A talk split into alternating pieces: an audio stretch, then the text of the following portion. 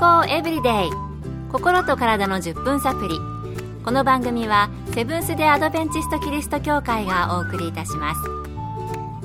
皆様お元気でしょうか？森田美恵です。今日もあなたやあなたの大切な人の心と体の健康に役立つ情報を短い10分間にぎゅっと詰め込んでお届けします。セブンス・デ・アドベンチスト・キリスト教会は社会奉仕をモットーに世界中で病院や学校も運営しています。日本でも東京神戸沖縄の3カ所の病院をはじめ福祉施設などの運営を通して皆様の健康と医療福祉の発展に携わってまいりました。なおこの番組は健康情報番組で医師のアドバイスや治療に代わるものではありません。すでに投薬を受けている方また病院に通われている方はかかりつけの医師の指導のもとこの番組の情報も参考になさってください。あなたの周りに糖尿病と戦っている人はいますか？治療にお薬を使うことが多いようですが、果たして糖尿病は薬で治るのでしょうか？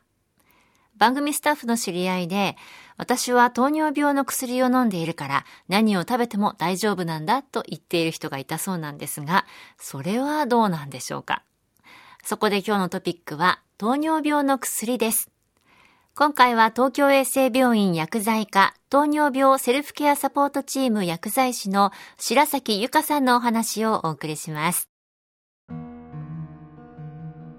何年か前に我が家全員が風邪をひいたことがありました。みんな忙しくて早く治したかったので家にある薬を飲んでもらうことにしましたうちの主人にはいわゆる市販の風邪薬を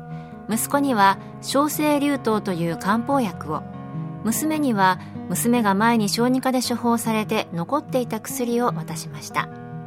すると息子にどうして同じ風邪なのにみんな違う薬になるの？風邪薬ってどれも同じで製薬メーカーが違うだけじゃないの？と質問されました。そこで一括りに風邪薬といってもいろいろあるんだよということを説明しました。熱っぽくてくしゃみと鼻水がひどい主人には市販の風邪薬を。薬が苦手で眠たくなるのが嫌いな息子には鼻水を抑える漢方薬を。咳がひどい娘には抗アレルギー剤と痰を出しやすくする薬というふうに。風邪の薬だけでなく糖尿病のお薬にも同じことが言えます。一括りに糖尿病の薬といってもいろいろあるわけです。糖尿病の薬は大きく分けて4種類に分類されます。3種類の飲み薬プラスインスリン製剤。さらに配合剤やジェネリックをひっくるめて糖尿病薬と言っています。大きく分けて糖尿病の薬は4種類あるんですね。糖尿病薬といっても種類があるというのですけれども、どのように違うのでしょうか？糖尿病にもいろいろな原因や症状があるので、個々の状態に合わせて薬が使われます。例えば、インスリンの働きが悪い場合は、インスリン抵抗性改善系の薬を使いますし、インスリンの分泌が少ない場合は、インスリン分泌促進系を使います。インスリンの不足で食後に高血糖になったり空腹時に高血糖になったりした場合は糖吸収排泄調整系の経口薬。口から摂取する薬が処方されます。そして経口薬でコントロールできない場合には注射剤のインスリン製剤を使用することがあります。ですから糖尿病薬を飲んでいる人は自分がどんな薬を飲んでいるのかこの薬を飲んでいる目的は何だったのかそして果たしてそれが自分の生活スタイルを含めて自分に合っているのか例えば飲みやすいか使いやすいか値段はどうかなど自分の薬についてよく知っておくことが大切です糖尿病の薬は一概に体に不足したインスリンを補う薬というわけではなく、インスリンの働きを良くしたり、インスリンの分泌を促したりと、糖尿病を起こしている原因によっても使い分けているということでした。自分の飲んでいる薬の目的を再認識することは大切ですよね。健康エブリデイ。心と体の10分サプリ。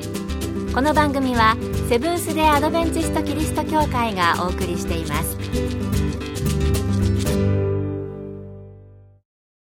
今日は糖尿病の薬について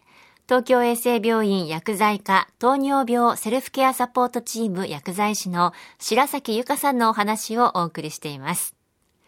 それではこの糖尿病の薬始めたらずっと付き合っていかなくてはならないのでしょうか。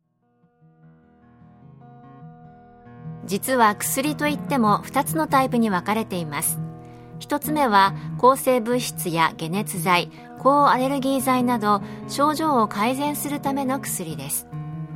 今起こっている不快な症状を薬によって抑えたり病気となっている原因を取り除くために使われるお薬がこれにあたります。一方2つ目は緑内障の薬や抗転換薬ホルモン剤など健康を維持するための薬です。これは病気を治療するためではなく病気の進行を遅らせたり症状が出ることで生活に支障が出る場合薬を飲むことで事前に不快な症状を起こさないようにする薬です。つまり糖尿病薬はホルモン剤のインスリンも含めてこの健康を維持するための薬になります。ですから糖尿病の進行を遅らせるためつまりは糖尿病性網膜症や糖尿病性腎症を起こさないために服用し続けなければいけないものなのです。糖尿病薬は健康を維持するための薬なので一生飲まなくてはいけませんし